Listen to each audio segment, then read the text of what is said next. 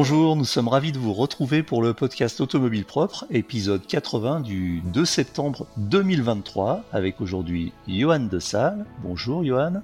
Bonjour. Fondateur de Tluki Conseil, et Jean-Christophe Gignac. Bonjour Jean-Christophe. Salut Eric, salut Johan. De la chaîne EV. Je vous rappelle que ce podcast est disponible sur toutes les plateformes comme iTunes, Spotify, Google Podcast et autres. Si vous l'appréciez, vous pouvez le noter, cela nous ferait très plaisir et cela aiderait le podcast à gagner en visibilité.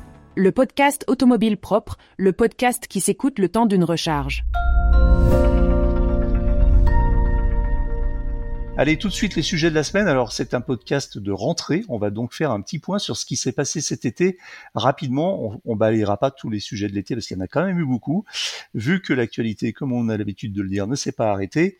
Et on va commencer avec euh, ce qu'on peut appeler aujourd'hui un serpent de mer ou un marronnier, c'est-à-dire euh, les difficultés prétendues ou imaginaires des euh, utilisateurs et des conducteurs de voitures électriques pendant les vacances d'été. Donc, est-ce que ça a été euh, l'apocalypse que certains nous annoncent avec les problèmes de recharge, les problèmes d'attente aux stations de recharge, les problèmes d'autonomie des voitures, les problèmes de bornes occupées, etc. On a fait un peu le point avec Automobile Propre euh, cet été. On a publié plusieurs articles, notamment un article euh, de, notre collègue Soufiane qui a passé une journée sur une des stations de recharge les plus fréquentées, en tout cas d'Europe, sans mauvais jeu de mots, euh, vers, vers Montélimar, une autre vers Valence. Il a pu constater que tout se passait à peu près bien qu'il n'y avait pas de saturation ou alors qu'elles étaient vraiment très temporaires et que c'était quelques minutes d'attente au pire. Et puis j'ai moi-même fait, mon, petit euh, bilan dans un article qui a été publié euh, euh, mardi matin. Et effectivement, on constate en fait que dans l'ensemble, ça s'est plutôt bien passé. On a recueilli de nombreux témoignages. Moi, j'avais observé un petit peu, j'avais fait une petite veille sur les réseaux sociaux pendant l'été de tout ce qui était publié par les internautes sur l'expérience de leurs vacances en voiture électrique et j'ai eu beaucoup de mal à trouver des expériences négatives. Alors, euh, on dit généralement qu'on parle pas des trains qui arrivent à l'heure et qu'on parle que euh, des problèmes. Bah là, c'est un peu l'inverse. J'ai l'impression que les gens se sont beaucoup exprimés sur leur facilité et leur plaisir à avoir passé des vacances en voiture électrique. Pas de problème de recharge, pas de problème d'autonomie. Euh, et puis, ça représentait un petit peu toutes les voitures. J'ai essayé de trouver un petit peu des, échantillons représentatifs. On a même un internaute avec une petite Volkswagen e-Up qui dit qu'il n'a pas eu de difficulté pendant ses vacances à faire des, des, des trajets de 500 km. Et puis, et puis avec des voitures, un petit peu plus huppées, avec une meilleure autonomie. Et surtout, ce qu'on retient, c'est que le réseau euh, de recharge, euh, les infrastructures de recharge, on le sait, se sont très très très fortement développées. Et, on peut dire que 1900, euh, 2023 est une année euh, un peu clé, une année étape. Il y en aura sûrement d'autres, mais aujourd'hui, on est dans une phase un peu positive où l'offre en recharge correspond à peu près à la demande en nombre de voitures électriques. On sait qu'il y aura certainement des pics dans un sens ou dans l'autre qui pourront créer des problèmes dans les prochaines années, parce qu'on aura peut-être une forte augmentation des ventes de voitures électriques et une infrastructure qui euh, peut-être sera un peu saturée à un moment ou à un autre. Mais dans l'ensemble, c'est plutôt, euh, plutôt encourageant. Euh, Jean-Christophe, tu as une petite expérience, toi, personnelle, de, de, trajet cet été en voiture qui s'est aussi assez bien passé, je crois? Ouais, alors moi j'ai deux choses. Il y a d'abord mon expérience personnelle. Moi j'ai fait Arcachon, Liège, Liège-Arcachon ça s'est super bien passé, donc euh, j'ai pas eu d'attente. Combien de kilomètres en tout euh, bah, Ça fait 2005 en gros. Pas d'attente et euh, pour la première fois, j'ai roulé sans planifier, c'est-à-dire qu'en fait, à l'aller, j'ai planifié mon trajet avec le planificateur Tesla. Première recharge, je suis le planificateur et puis ensuite les enfants, enfin j'avais deux enfants dans la voiture, ils avaient envie d'aller aux toilettes, de machin, de manger, on s'est arrêté, il y avait des bornes, on chargeait, le temps qu'on mange ou qu'on s'arrête, la voiture était chargée, même je suis même monté à 100% plusieurs fois parce que euh, les voitures vont plus vite que toi. Donc euh, jamais eu de station chargée. J'ai une station chargée à 100 lices, un peu une station Tesla euh, où c'était bien rempli, mais j'ai pas attendu. Et puis sinon, ouais, expérience nickel. Après, j'ai un peu demandé à la communauté comment ils avaient vécu l'été. j'ai fait un petit sondage. J'ai quand même eu 25% de gens qui, à un moment ou un autre, ont attendu mais euh, c'était toujours des, attentes très courtes. Et après, euh, très clairement, il y a eu des problèmes sur certains points. Je sais que par exemple, bah, à Senlis, par exemple, parce que c'est un point montant-descendant euh, pour aller dans le nord. Et donc, c'était c'est une grosse station pourtant, mais beaucoup, beaucoup de Tesla, beaucoup de d'Hollandais, de Belges, etc. Et il y a un autre point, c'est à Bayonne, où je crois que c'est un petit superchargeur de 8 bornes, où lui, euh, bon voilà, on sait que c'est un point où Tesla, enfin Tesla doit travailler dessus parce qu'il est trop petit. Et quelques quelques Unity téléstations avec 4 bornes où je, par moment ça a pu bloquer le midi et tout, mais sinon il y a tellement de stations maintenant que et puis des grosses stations que euh, et même ça reste anecdotique hein, si t'attends 5 minutes euh, c'est pas la fin du monde donc tout s'est bien passé euh, en tout cas vraiment j'ai personne ne m'a dit ah non l'électrique plus jamais hein. mmh. plus jamais un voyage en électrique et ce qui est intéressant dans, ton expérience, c'est que ça rejoint un petit peu ce qu'on avait dit, notamment dans un, article un peu de prospective que, j'avais fait il y a quelques mois.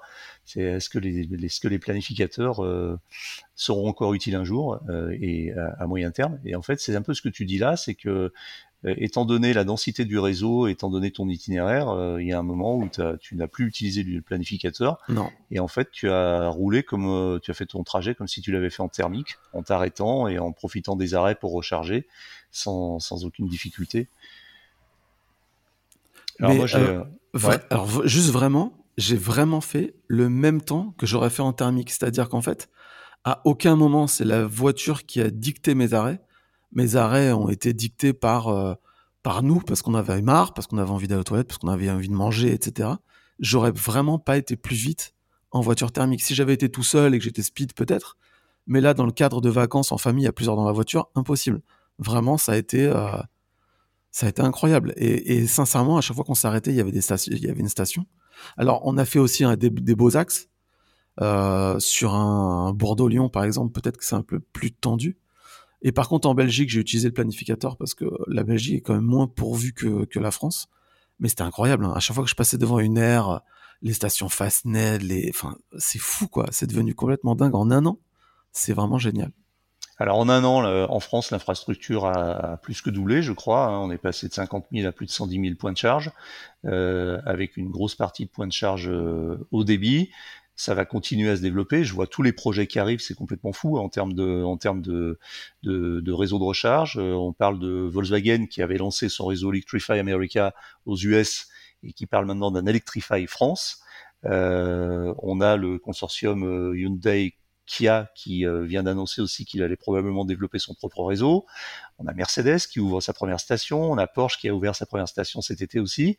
donc même si ça, ça reste relativement expérimental, mais c'est quand même, euh, c'est quand même euh, des signaux, des signaux forts. Et puis tu as aussi toutes les, tous les autres grands réseaux qui s'y mettent. Alors après, on a effectivement quelques problèmes encore à résoudre. Certaines stations, notamment les stations Unity, qui sont maintenant sous-dimensionnées avec seulement 4, 4 points de recharge, 4 bornes de recharge, plus exactement.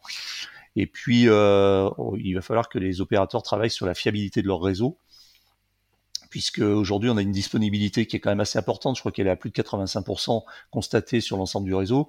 Mais euh, je sais, et, pour ne pas les nommer, on va pas faire du total bashing, mais malheureusement ils prêtent tellement le flanc qu'on est obligé d'en parler. Euh, les, les, les, le réseau total semble totalement, enfin catastrophique.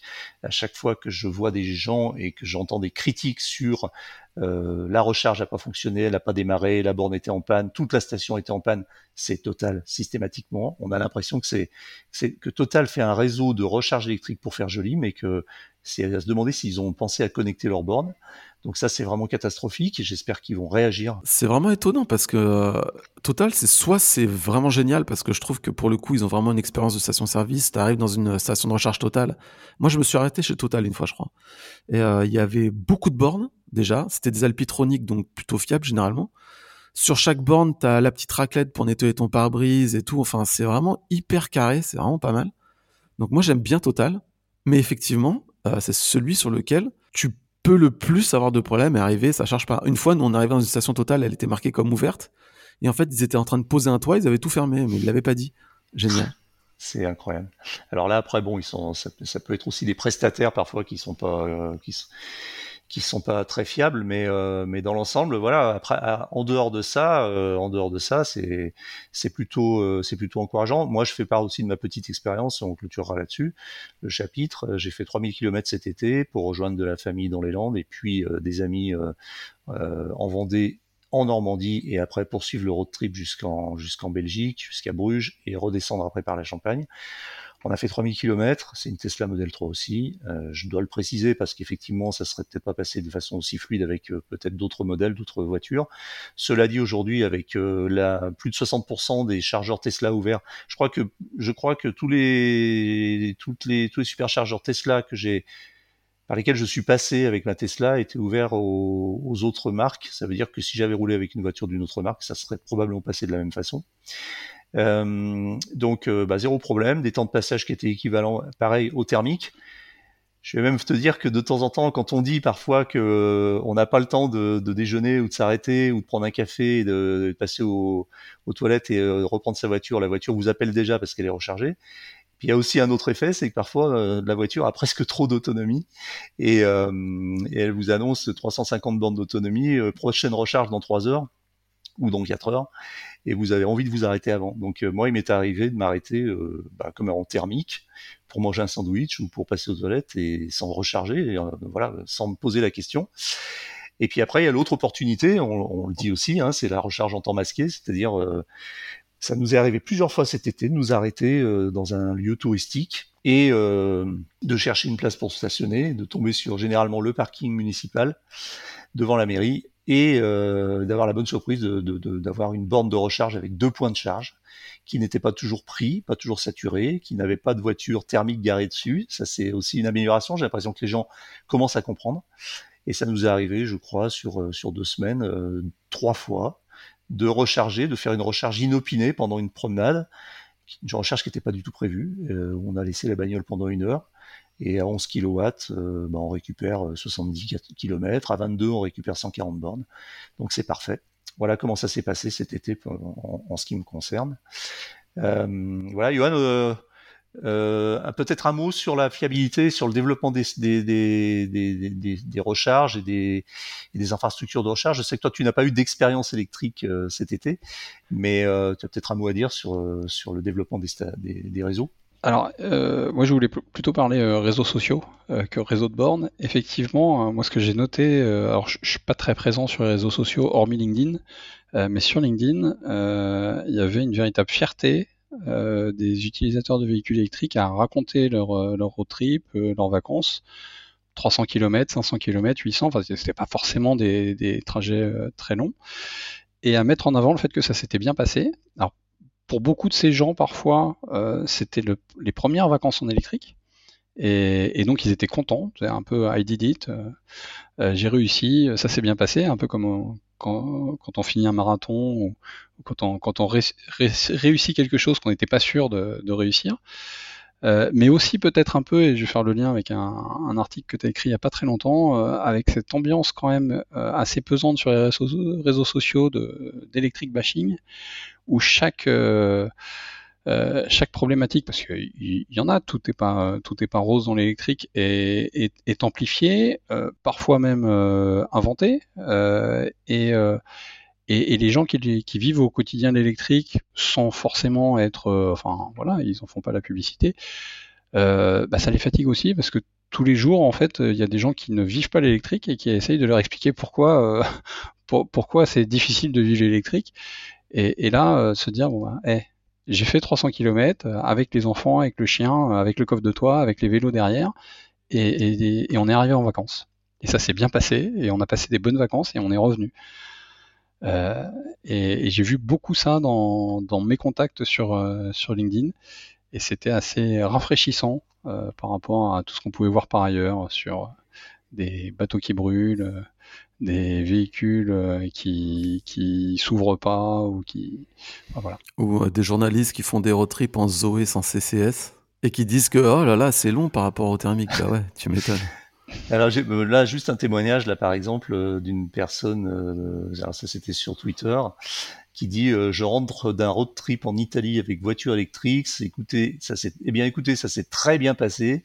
Les arrêts pour charger n'étaient pas contraignants. On n'a pas eu l'impression de perdre de temps. C'était reposant de faire la route sans le bruit du moteur. Et pourquoi je cite cet exemple? Parce qu'il y en a plein. Hein. Euh, parce que c'est une réponse à un tweet euh, qui a un peu tourné aussi euh, sur sur X. qui dit exactement ça. Elle a fait un trajet de 430 km en voiture électrique, bilan 150 km d'autonomie sur autoroute à peine, une heure pour recharger la voiture avec charge normale par rapport à 20 minutes avec un superchargeur, une énergie plus chère qu'à la pompe, temps de trajet plus long car il faut s'arrêter toutes les heures sur autoroute et attendre une heure pour charger. Bref, la voiture électrique est une arnaque. L'Union européenne veut la rendre obligatoire pour limiter la mobilité. Voilà le genre de, je vais aller C'est vous dire, incroyable. le genre de conneries qu'on peut lire sur, euh, Et sur les réseaux je peux sociaux. te, je peux te dire, tu vois, euh, l'Union européenne veut obliger la voiture électrique pour réduire la mobilité. Je suis absolument certain que les gens qui roulent en voiture électrique roulent plus qu'à l'époque du thermique. J'en suis vrai. sûr parce que je le vois partout et moi-même, euh, je- je- j'en suis l'exemple. Rouler en voiture électrique, c'est un petit peu, euh, comment dire, une espèce de petite aventure où le trajet fait partie du voyage. Exactement. Et t'as tellement envie de te barrer avec une voiture électrique que j'avais pas envie en thermique. C'est vraiment particulier. Je comprends pas pourquoi d'ailleurs. Mais je suis certain que, euh, que vraiment les gens roulent plus, bizarrement. Il y a un côté Parce qu'en ludique. plus- hein. Et puis Il y a ouais, un il y a un côté ludique. ludique. Et puis il y a un côté aussi où tu te dis, mais euh, c'est entre guillemets propre, quoi. C'est-à-dire que euh, vas-y, allons-y, quoi. T'as envie de découvrir des endroits, t'as envie de te charger, t'as envie de charger à des endroits, t'as envie de de voir si c'est possible aussi. C'est marrant. Enfin moi, je sais pas, j'ai cette ça coûte impression. moins en tout cher. cas. Ça coûte moins cher. Moi, je, je compte plus en 4 ans d'électrique et de road trip en électrique le nombre de- d'endroits, de, lieux que j'ai découverts, de routes que j'ai découvertes. Je ne prends plus jamais l'autoroute et euh, d'endroits que j'ai découverts à l'occasion d'une recharge ou à l'occasion de euh, d'un détour parce que j'avais envie de visiter le coin et parce que je sais que ça allait rien me coûter en très très, très peu me coûter par rapport à l'essence quand on part en voiture à essence, qu'on a une voiture qui consomme un peu, on fait quand même vachement gaffe au budget. On dit ah bah là on fait ce détour, ah non parce que ça va coûter tant, etc. Quand on n'est pas euh, Crésus, là euh, bah on fait, regarde pas en fait, on regarde pratiquement pas. Et puis effectivement ce côté, euh, ce côté ludique, le côté ludique de suivre le planificateur d'itinéraire, voir où il va nous amener, etc. De se laisser un peu porter en fait, un peu par les par les événements. Et effectivement, moi j'ai constaté avant, je faisais en moyenne 10 000 km par an. J'étais pas un très gros rouleur, habitant en centre-ville et me déplaçant essentiellement à vélo. Euh, je prends la voiture juste pour le week-end et pour les vacances. Et là, depuis que je roule en électrique, je suis passé à 15 000 km par an. Donc, ce que tu dis, j'en- suis euh, convaincu également. Et j'en roule plus. Alors, c'est peut-être pas forcément une bonne nouvelle en termes de, en termes de, de- d'environnement, puisqu'on cherche aujourd'hui à, à tendre vers la sobriété, à se déplacer moins, etc. Mais en tout cas, quand on se déplace, on n'émet pas de, voilà, de polluants. Donc euh, voilà pour le, ce petit bilan de l'été qui était plus long que prévu, mais je pense qu'il y avait pas mal de choses à dire. C'était intéressant de, de se pencher sur la question. Et juste pour revenir aux, stations, euh, il y a un, deuxième prestat qui pose un peu problème, c'est NG. Euh, NG a des bornes Siemens qui sont les seules à exploiter et euh, on a quand même pas mal de retours d'écrans qui lag, qui marchent pas. Et moi-même, je me suis arrêté sur une NG, la, borne d'à côté, elle était inexploitable. Elle marchait, mais l'écran, t'appuyais dessus, fallait attendre quasiment 30 secondes avant qu'il se passe un truc. Voilà. Si- sinon, tout le reste, euh, ça a plutôt roulé. euh, c'est plutôt pas mal, quoi. Très bien. Ben, on va enchaîner avec un sujet qui concerne encore une fois la, recharge euh, et qui concerne les prix de la recharge. C'est Unity qui a annoncé au mois d'août là que ses tarifs baissaient. Donc Unity baisse le prix de sa recharge ultra rapide. Euh, alors jusqu'à présent, on était à 0,69 euros euh, le kilowattheure et maintenant on est tombé à 0,59 euros, c'est-à-dire le tarif, un tarif qui correspond par exemple à celui de Fastned et euh, même jusqu'à 0,39 euros avec un abonnement qui lui-même a baissé. Alors moi je trouve ça très bien que Unity baisse ses tarifs parce que être le plus cher et proposer euh, le moins de prestations euh, sur les maintenant sur les aires de service avec ces vieilles stations à 4 bornes, Mm. euh, c'était un petit peu abusif. Euh, bien que Unity commence à sortir des grosses grosses stations, il y en a une sur euh, sur la 10 là qui est vraiment incroyable. Je trouve ça très bien. Et puis euh, l'abonnement passeport, avant c'était un abonnement avec engagement. Euh, Tu prenais l'abonnement pendant un an. T'avais un prix de 0,29 par contre, c'était pas cher. Ouais. Et maintenant, euh, et, il- et il coûtait euh, passeport, 17 euros, il, et il coûtait 17,99 par, Voilà. euh, par mois. hein. c'est ça. Et maintenant, euh, il, est, il, a- il- il peut être euh, résilié à tout moment. Ouais. Donc, tu peux vraiment le prendre pour les vacances. Après, ce qui est un peu embêtant, c'est que du coup, bah, on parlait de la flexibilité maintenant d'avoir des stations partout. Quand tu prends l'abonnement, faut viser les bornes Unity, ce qui est un peu. euh, Enfin, moi, je... c'est bon. moi, maintenant, j'ai vraiment envie de m'arrêter quand j'ai envie. Mm. Mais sinon, euh, oui, voilà, bah, je trouve que c'est une très bonne idée. Unity s'aligne sur. Sur tous les autres en fait parce qu'en fait tout le monde tout le monde est à 0,59 maintenant même Electra euh, sur ses stations d'autoroute est à 0,59 donc très bien. Moi je trouve que c'est une très bonne idée. Et le et, et, pour le coup le passeport sans, sans engagement à 0,39 ça devient vraiment très très intéressant Bien sûr, d'autant que Mm. donc son, son prix a baissé aussi et qu'il est passé de 17,99€ à 11,99€ euh, par mois. Donc c'est quand même euh, c'est quand même significatif. Ah, tu rentabilises très vite ton, ton, ton abonnement. hein. Et comme le faisait remarquer un lecteur, effectivement, je l'ai remarqué aussi, il arrive parfois que des stations Tesla soient à côté de stations Ionity, et on voit des, des, des stations st- Tesla où il y a plusieurs voitures en, en charge, euh, y compris des non Tesla, et personne chez Ionity. Et euh, voilà, donc euh, c'était certainement dû en grande partie à une, diffé- une différence de tarif qui était quand même assez importante, Euh, sachant que Tesla a baissé à nouveau ses prix euh, récemment euh, pendant l'été, et on est passé aujourd'hui. Euh, on est revenu presque au prix euh, initiaux qui, euh, qui étaient en, en, en vigueur il y a il y a quatre ou cinq ans, c'est-à-dire aux alentours de 30 centimes d'euros le kilowattheure chez Tesla pour les, les propriétaires de Tesla. Et ce tarif est accessible aussi à ceux qui n'ont pas de Tesla mais qui ont pris effectivement aussi euh, l'abonnement. Euh, alors le Tesla pratique un prix un petit peu en mode yield management, c'est-à-dire que le prix peut varier un petit peu, en gros de plus ou moins 5 centimes en fonction de la station et probablement de son, taux d'occupation. Euh, on a vu des stations cet été qui étaient tombées à 0,28, soit le tarif, euh, on je crois qu'il y a 4 ans on était à 0,24, donc 0,28, et puis euh, j'ai pu constater sur d'autres stations qu'on était plutôt à 0,32, 0,33. Euh, mais en tout cas, ça a baissé aussi. Et c'est d'autant plus étonnant et encourageant que ces baisses sont arrivées dans un contexte où le prix de l'électricité a encore augmenté pour les particuliers, plus 10% là, avant l'été. Oui, alors moi je voulais. Il y a une première chose qui me choque, c'est que fait on en parle. Euh, le, prix du, gasoil ou de l'essence à la pompe euh, baisse tous les jours. En tout cas, il baisse à chaque fois qu'il y a une livraison euh, dans la station. Enfin, il baisse ou il monte.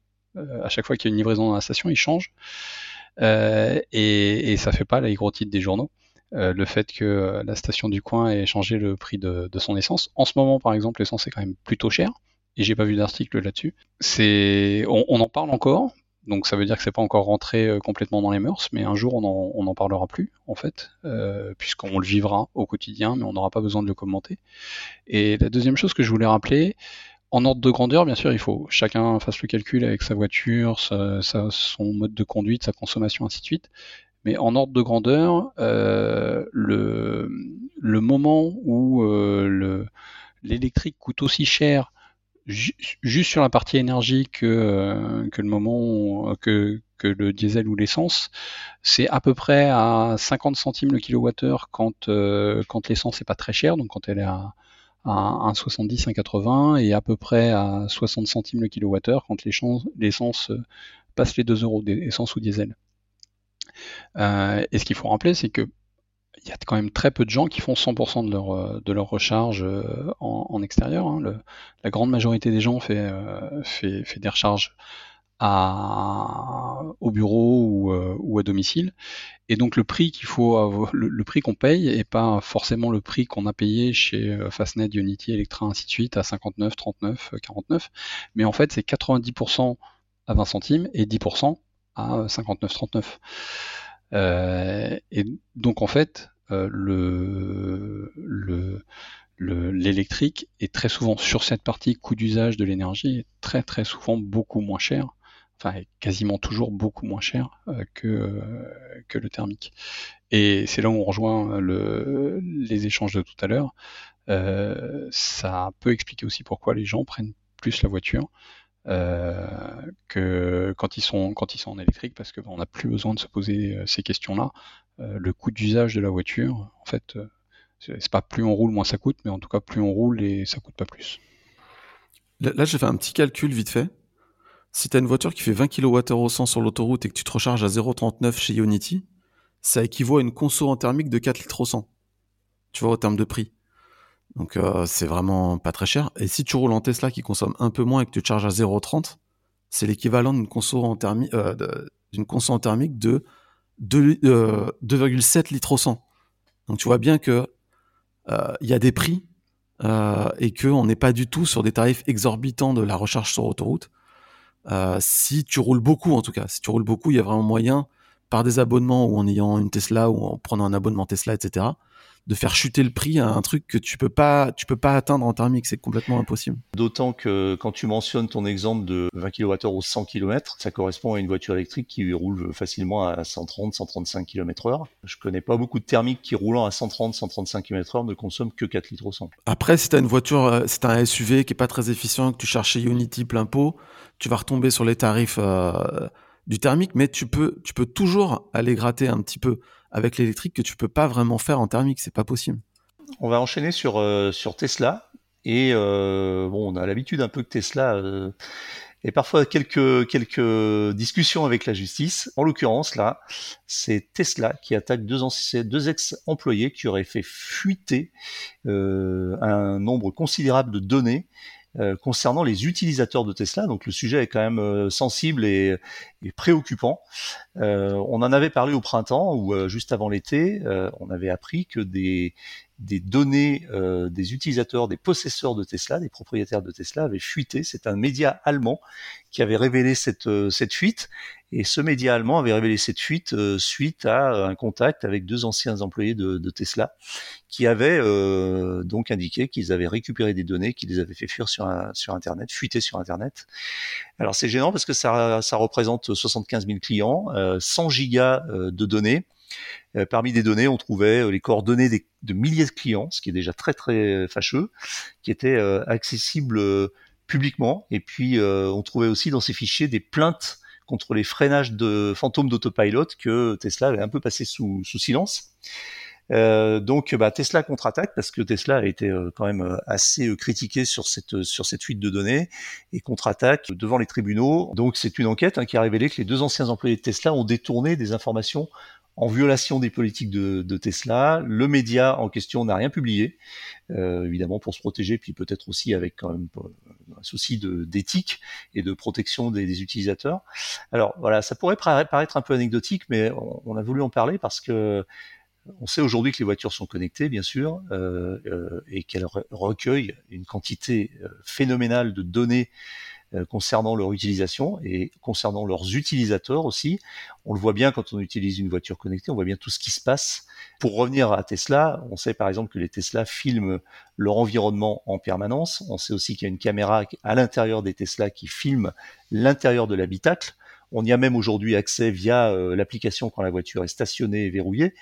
Euh, donc euh, tout ça laisse penser qu'il y a des quantités prodigieuses de, données qui concernent beaucoup de monde et qu'un gros leak, une grosse fuite pourrait être, très fâcheuse en termes de, vie privée et puis même ça va au-delà hein, de, de, vie privée, de, données sur l'utilisation d'une voiture, etc., etc. Donc est-ce est-ce qu'on est vraiment aujourd'hui euh, potentiellement en danger quand on conduit une voiture euh, connectée, euh, messieurs? Bah moi moi je voudrais juste dire que je pense que l'apport de la connexion est bien plus important que le risque parce que le fait que la voiture soit connectée, ça permet bon, je prends l'exemple de Tesla mais je pense que c'est pareil pour les autres. Ça permet de connaître les consommations sur telle portion de trajet, etc. et donc d'affiner au fur et à mesure euh, le GPS et le planificateur, histoire d'avoir les pourcentages estimatifs à l'arrivée, etc.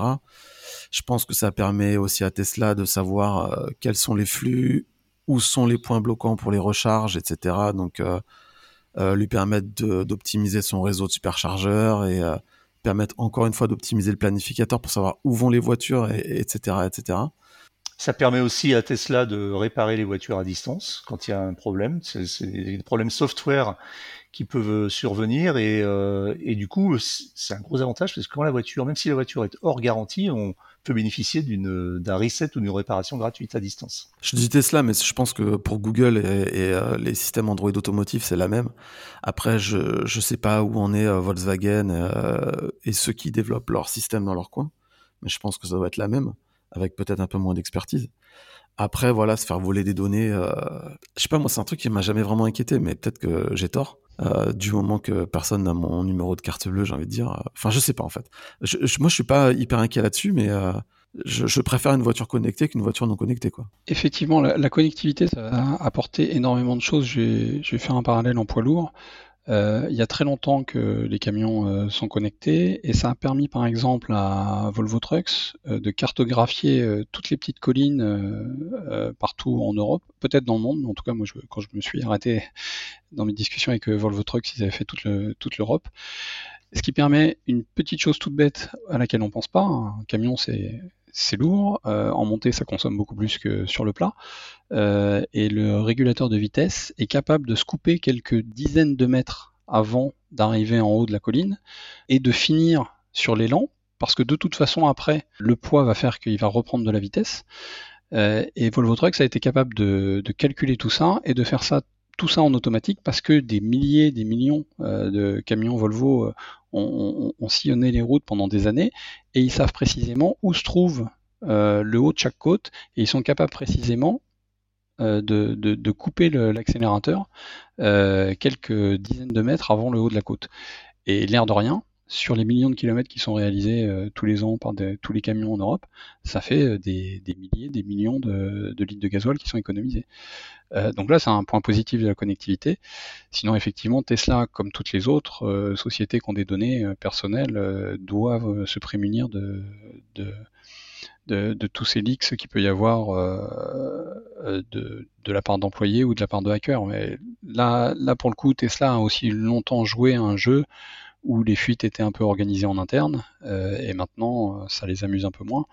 Il euh, euh, y, avait eu le sujet aussi des photos sur euh, le Cybertruck, les photos de l'usine, ainsi de suite où fut un temps, ça amusait Elon Musk de voir des photos de prototypes qui fuitaient parce que ça faisait de la publicité gratuite, et puis maintenant ça l'amuse un peu moins parce qu'il y a aussi des données de, de, propriété intellectuelle ou de d'avance technologique qu'il veut conserver face à ses concurrents. Donc, euh, mais bon, j'imagine qu'il y a, un, service euh, sur la protection des données chez Tesla qui, va travailler là-dessus et qui va s'améliorer parce que toutes les grandes entreprises sont obligées de, traiter ces sujets. Du coup, on en déduit quand même que la balance, dans la balance, les avantages de la voiture connectée sont plus importants que les inconvénients que ça peut générer. En tout cas, on peut essayer de gérer les inconvénients. Euh, d'ailleurs, petite parenthèse, quand on rentre dans une voiture qui aujourd'hui est connectée, que ce soit une Tesla ou une autre, euh, qu'on rentre un peu déjà, on commence à rentrer un peu ces, données. Euh, on n'a pas un formulaire sur l'écran qui nous qui nous demande de signer une décharge de type RGPD. Vous avez déjà vu ça, vous? Alors moi j'ai vu ça, j'ai vu ça sur Tesla récemment. Vous savez qu'ils ont mis à jour leurs conditions, ils les mettent à jour régulièrement, et notamment à l'occasion d'une dernière mise à jour, où il y avait euh, tout un laïus à signer sur l'acceptation de l'utilisation des données par Tesla et l'acceptation du partage des données. Et cette euh, pop-up revient régulièrement quand on nous le proposait, quand on a dit qu'on voulait rien partager. Et elle figure maintenant toujours en permanence en bas de l'écran, en bas à droite, dans la partie logicielle. Ouais, non, mais je crois hein, sur, euh, sur la Tesla, ah, ça fait longtemps que j'ai ouvert mon compte et tout, mais je crois que sur la voiture, tu as une case à cocher si tu veux désactiver le partage de données et tout. En tout cas, eh, heureusement que t'as pas des pop heureusement que t'as pas des pop-up RGPD à, chaque fois que tu rentres dans ta voiture comme tu as sur les sites internet, on deviendrait fou. c'est sûr. Mais tout, oui, mais le cas d'usage est pas le même puisqu'une fois que tu es dans ta voiture, tu es enregistré, c'est ta voiture. C'est une fois. Ouais, c'est une fois, mais par contre, euh, ça pourrait très bien nous qui essayons, et toi, JC notamment, qui essaye beaucoup de voitures, tu pourrais peut-être être confronté à, à l'acceptation RGPD à chaque fois que tu rentres dans une nouvelle voiture. Sauf si tu conduis en anonyme, bien sûr. Mais je crois, hein, je crois que euh, j'en ai eu un, j'ai essayé une Jeep Avenger, je me demande si j'en ai pas eu un de, une alerte comme ça, quand j'ai créé mon, mon, profil sur la voiture. Dernier sujet sur l'actualité, les taxis et les VTC qui devront être électriques à New York dès 2030. Alors c'est tôt, hein, 2030 c'est demain. Euh, donc euh, bah, la municipalité et les autorités de, de New York ont pris euh, une décision euh, assez, assez radicale en, en concertation quand même avec la société ou en tout cas l'autorité qui gère les, taxis euh, à New York. Et, euh, donc, euh, eh bien dès 2030, on ne roulera plus qu'avec des taxis et des VTC électriques. ça fait quand même une belle masse de, voitures à électrifier, hein, je crois, puisque à New York, alors il y a 15, il doit y avoir 15 000 taxis et puis pas loin de 100 000 VTC. Donc tout, tout, ce petit monde va devenir électrique dès 2030 avec un, des paliers hein, euh, qui vont être assez rapides puisque euh, les flottes devront passer euh, D'abord 5% puis, euh, tout de suite, puis 15% en 2025, 25% en 2026. Et par la suite, la proportion grandira de 20 points par année, atteignant 100% en 2030. Mais rien que Uber et Lyft à New York, c'est 78 000 watts. Voilà, donc euh, ça va faire beaucoup de CO2 en moins, ça, non? Et beaucoup de, alors beaucoup de silence en plus aussi. Hein.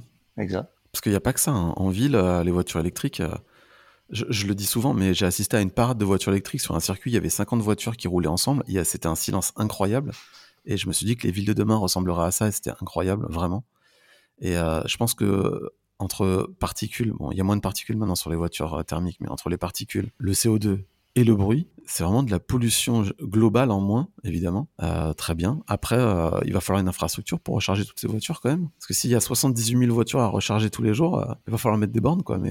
Et puis des bornes en centre-ville, ce qui n'est pas forcément évident. Je sais que les, Américains, commencent à se pencher sur la question. En France aussi, d'ailleurs, hein, on commence à avoir des, installateurs qui posent des petites stations de recharge dans les centres-villes. J'en ai une à côté de chez moi, en plein centre de Lyon, dans le parking en sous-sol d'un Monoprix, où j'ai eu la bonne surprise récemment de voir qu'il y avait été installé euh, 8 bornes euh, bump de 11 et de 22 et 25 kW. Et euh, mais donc ça vient effectivement.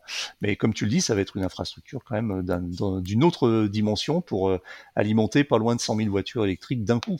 Pratiquement dans les dans les 5 7 ans qui viennent, Et en plus des voitures, des voitures qui roulent, hein, pour le coup. qui roulent beaucoup tous les jours, qui vont se charger tous les jours. C'est étonnant parce qu'on n'a pas tellement parlé de ça en Europe, où, on est, ou en tout cas on se veut assez précurseur sur euh, la transition vers l'électrique pour les transports. On parle beaucoup de la transition euh, électrique euh, pour les particuliers, il y a des subventions, etc. Il y a des primes, des bonus écologiques. Et finalement, euh, j'en ai pas trop entendu parler pour les taxis, même si on voit que les municipalités font des efforts. Hein. Il y a de plus en plus de voitures électriques, beaucoup, de plus en plus de taxis et de Ouais. VTC électriques à Paris et dans les grandes villes. Il y a aussi des voitures à hydrogène à Paris, mais on n'a pas entendu vraiment une grosse euh, volonté politique très forte de ce point de vue-là, en tout cas pas à ma connaissance. Puis il reste aussi la question des transports en commun, notamment des bus. Beaucoup de bus sont encore diesel. Vous avez voyez passer dans les centres-villes des bus euh, qui tournent au diesel, qui sont presque vides. Donc, euh, on sait que les transports en commun sont parés de toutes les vertus, mais est-ce qu'on s'est réellement posé la question aussi d'électrifier tout ça? Alors, il y a quand même une réglementation euh, globale qui gère les, flottes de véhicules. C'est la loi d'orientation des mobilités. Et euh, depuis euh, l'année dernière, si je dis pas de bêtises, euh, toutes les flottes de véhicules, alors avec un minimum, euh, 100 véhicules, je crois, euh, doivent euh, avoir un taux de leur renouvellement euh, avec des véhicules de moins de 60 grammes. Alors là, on n'est pas en train de parler des bus, mais on est en train de parler par exemple euh, des taxis. Euh, et donc moins de 60 grammes, c'est forcément un hybride rechargeable ou euh, un électrique. Euh, l'année dernière et cette année, c'était 10% des renouvellements. Donc si, vous avez euh, 1000 véhicules, que vous en, vous en renouvelez 250 par exemple, si vous êtes sur des contrats de location de 4 ans, euh, 10% des renouvellements. Donc vous devez avoir au minimum 25 de ces 250 véhicules que vous renouvelez qui sont euh, euh, qui sont euh, à moins de 60 grammes. L'année prochaine, en 2024, on passe à 20%, puis euh, il y a des paliers comme ça. Euh, il y aura ensuite un palier à 40%, puis un palier à 70% pour atteindre un palier à 100%. Euh, J'ai plus la date en tête du palier à 100%, mais en tout cas, cette annonce là de, New York n'était pas euh, pas beaucoup plus en avance euh, que, que celle de la LOM euh, qu'on vit en France. Ça c'est une première chose. Et puis sur les sur les bus, alors j'ai peut-être en ce moment un tropisme parisien, puisqu'en ce moment je suis, je suis, en, mission sur sur Paris, donc je prends beaucoup les transports en commun à Paris. Il y a quand même de plus en plus de bus qui sont qui sont électriques ou en tout cas s'ils sont pas électriques, ils sont pas diesel. Euh, sur Paris. C'est vrai que moi j'habite à Laval, euh, il y a encore assez peu de, bus électriques euh, sur, sur une, ville un peu plus petite comme, comme Laval, mais en tout cas le produit existe, il n'y a pas de difficulté à se, à fournir en produits électriques. Hmm.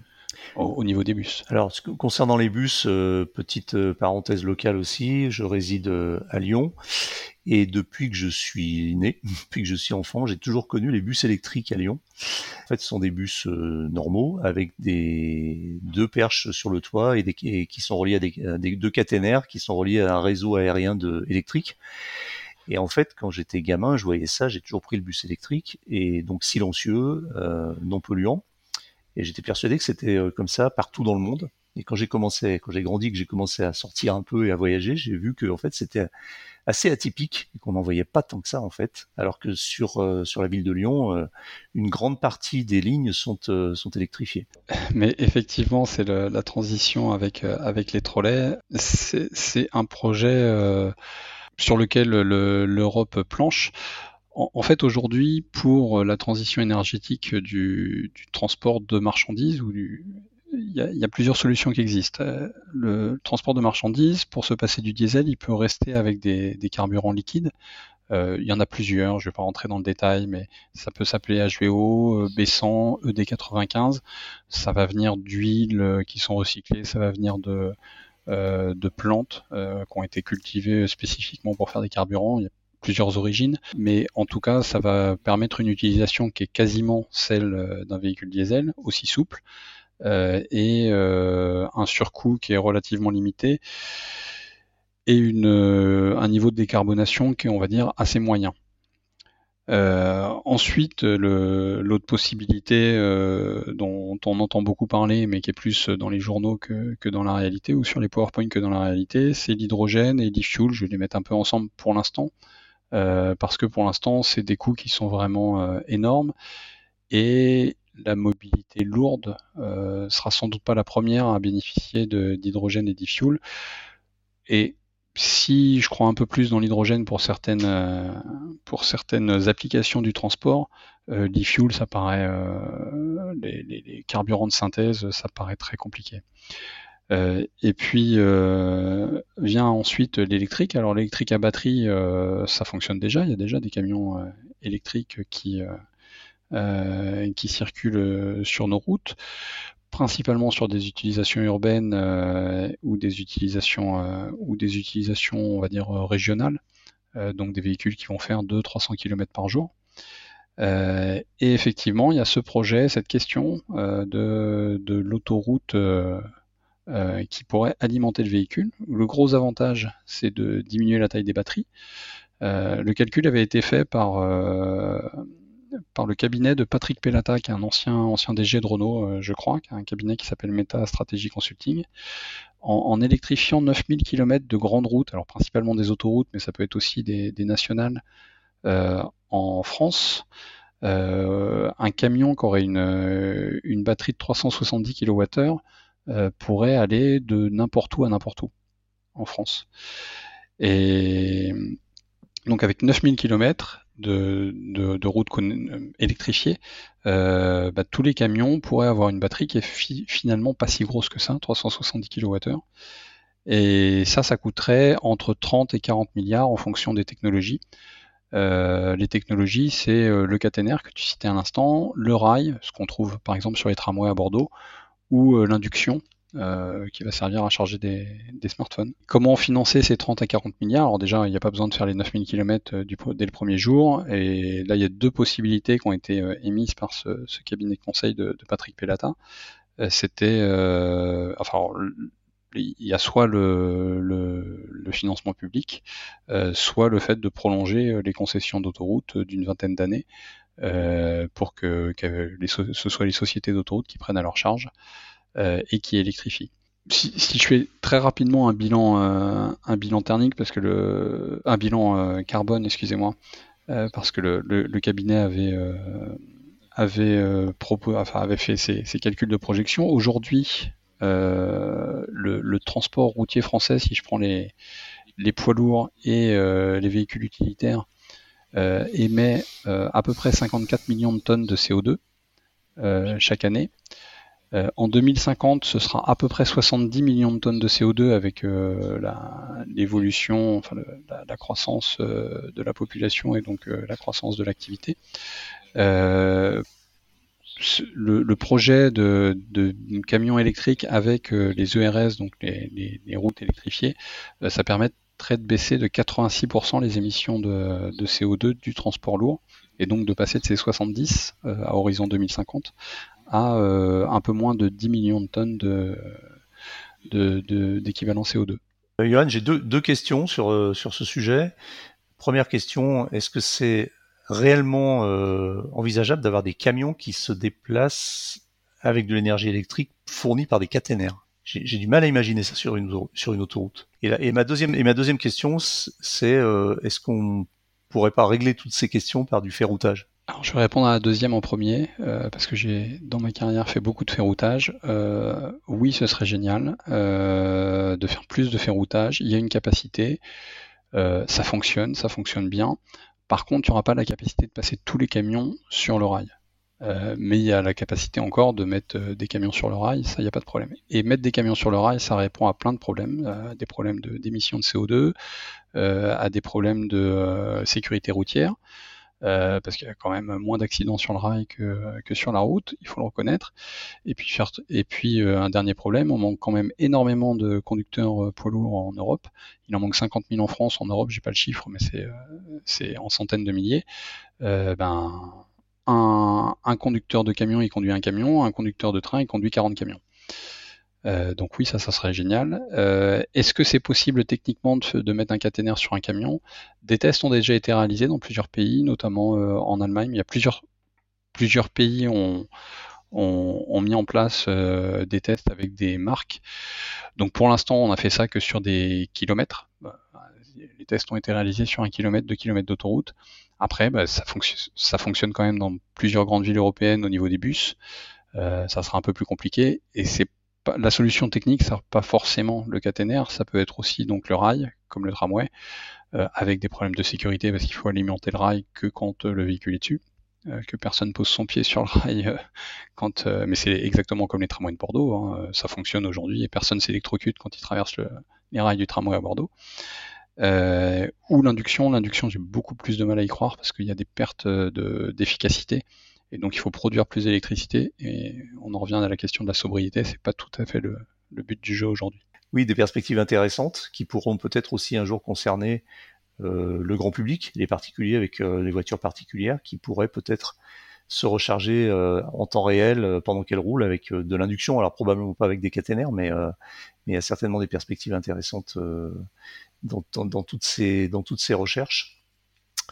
On va passer au dernier sujet, euh, qui est euh, un sujet sur les coûts de la voiture électrique. On y revient souvent, et notamment le coût de réparation des voitures électriques. Alors, une légende urbaine, ou pas d'ailleurs, consisterait à penser que euh, réparer une voiture électrique coûte beaucoup plus cher que réparer une voiture thermique, ou qu'en tout cas la maintenance ou la réparation, que ça soit pour des pannes ou pour euh, de la réparation suite à des accidents ou des accrochages, des réparations de carrosserie sont, seraient beaucoup plus coûteuses.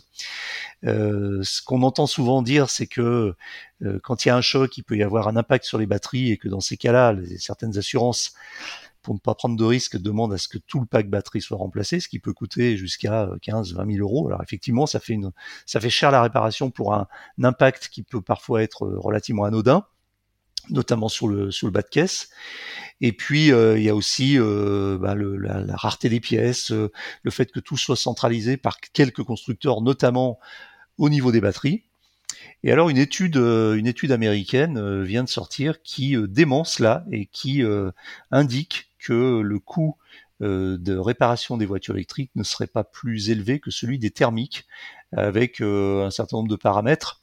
Alors c'est tout à fait intéressant, mais c'est peut-être un petit peu discutable aussi parce que notamment l'étude parle du coup de la mise au de la mise au rebut euh, des, des, voitures quand elles sont accidentées et euh, il semblerait que les voitures thermiques soient plus facilement et plus couramment remises au, au rebut, euh, donc à la casse, que les voitures électriques suite à un accident. Ce à quoi on pourrait répondre que la moyenne d'âge du parc thermique est beaucoup plus élevée et que les, électriques sont en général plus récentes, et que donc c'est simplement un calcul de, coût résiduel de la voiture par rapport au, coût de réparation qui fait que les thermiques partent plus facilement à la casse. Euh, dans, l'article d'automobile propre, euh, ils disent que justement ils comparent euh, des véhicules qui existent en électrique et en thermique, donc le Kona et le XC40, donc finalement elles ont plus ou moins le même âge. Et euh, l'étude dit que la version essence est plus susceptible d'être mise au rebut après un accident que la version électrique. Donc c'est euh, plutôt positif. Après, euh, a priori, les, réparations coûtent quand même un peu plus cher sur l'électrique, mais c'est de l'ordre de, euh, je sais plus, 1 ou 2, enfin 2%, je crois, j'ai vu dans le. Donc voilà, en, tout cas, on n'est pas sur le truc euh, catastrophique, encore une fois, comme on a l'habitude d'entendre tout le temps sur la voiture électrique. Euh, et moi personnellement, je pense aussi que de toute façon, un véhicule électrique peut durer plus longtemps qu'une thermique. J'y crois beaucoup. Et, euh, et, plus facilement. Peut-être que les réparations sont plus chères, mais en tout cas sont plus faciles, je pense. Et euh, voilà, je crois beaucoup en, bah, il y a beaucoup, y a beaucoup moins de pièces, euh, beaucoup moins de pièces en mouvement dans une voiture électrique. Il y a moins d'entretien. On disait tout à l'heure qu'une voiture électrique, enfin, alors non, là c'est pas vrai ce que je vais dire, mais une voiture connectée peut être réparée plus facilement à distance, mais c'est vrai, c'est plus vrai, je pense, pour les voitures électriques dont, dont la partie software est très importante et peut-être probablement masterisée ou en tout cas euh, euh, mise à jour ou reset à distance, ce qui n'est pas forcément le cas pour une voiture thermique. Donc il y a plein, il y a plein d'arguments en fait qui plaident pour effectivement cette, euh, euh le fait que la réparation des électriques soit pas forcément plus coûteuse. Alors après, c'est pareil, il y a des cas de figure particuliers. On sait que les prix, par exemple, des pièces de Tesla sont élevés. On sait que on a des témoignages de, propriétaires de Tesla qui ont attendu euh, un pare-choc suite à un choc, un petit choc anodin, on a attendu un, euh, bouclier avant pendant trois mois. Euh, on a des choses comme ça. Hein. Mais on a aussi un autre exemple, hein, JC, c'est Hertz notamment, qui pour, pour, qui les, les, coûts, les coûts de maintenance sont moins élevés, moins élevés depuis qu'ils louent massivement des Tesla. Ouais, je pense que Johan pourra mieux nous en parler de ça. Mais c'est ça, c'est vraiment quelque chose de très intéressant parce que c'est des gens qui ont une grande flotte et ils arrivent à un chiffre qui qu'on ne peut pas contredire. Et ça, ça touche les Français en général. C'est que une voiture électrique, ça coûte moins cher à entretenir, à faire tourner. Euh, mais le chiffre est énorme. Johan, tu...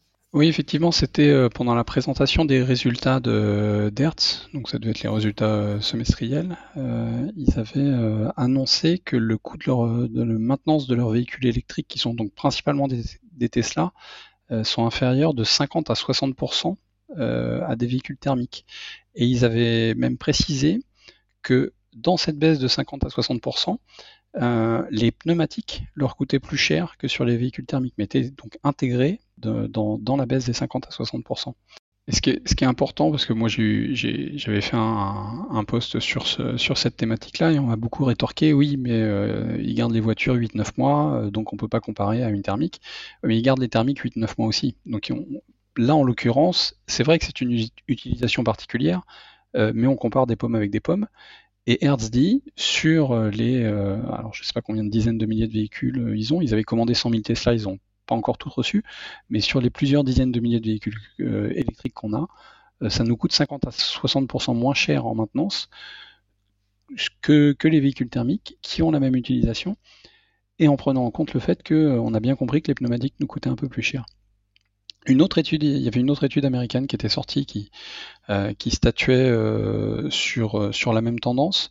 ce qu'ils expliquaient, c'est que tout ce qui était entretien préventif était vraiment beaucoup beaucoup moins cher, ce qui est complètement logique. Déjà, il n'y a plus, d'huile, il y a il n'y a plus de filtre, il n'y a plus grand chose à faire dans, l'entretien préventif, et que l'entretien curatif pouvait s'avérer un peu plus cher, mais que la somme des deux euh, était dans tous les cas euh, bien bien inférieur euh, à, l'entretien d'un d'un véhicule thermique. Donc c'est euh, encore un démenti qui est apporté par cette étude sur le fait que le coût de, de, réparation des voitures électriques serait plus élevé. Il faut, on restera quand même prudent avec ces affirmations. Certaines marques électriques sont quand même, on le sait, assez coûteuses quant aux, pièces et au, réassort. Mais d'une façon générale, il faut pas trop s'affoler avec ça. Une voiture électrique ne coûte pas plus cher qu'une thermique à l'usage et probablement même un petit peu moins cher. Par contre, on, on va voir dans les journaux etc.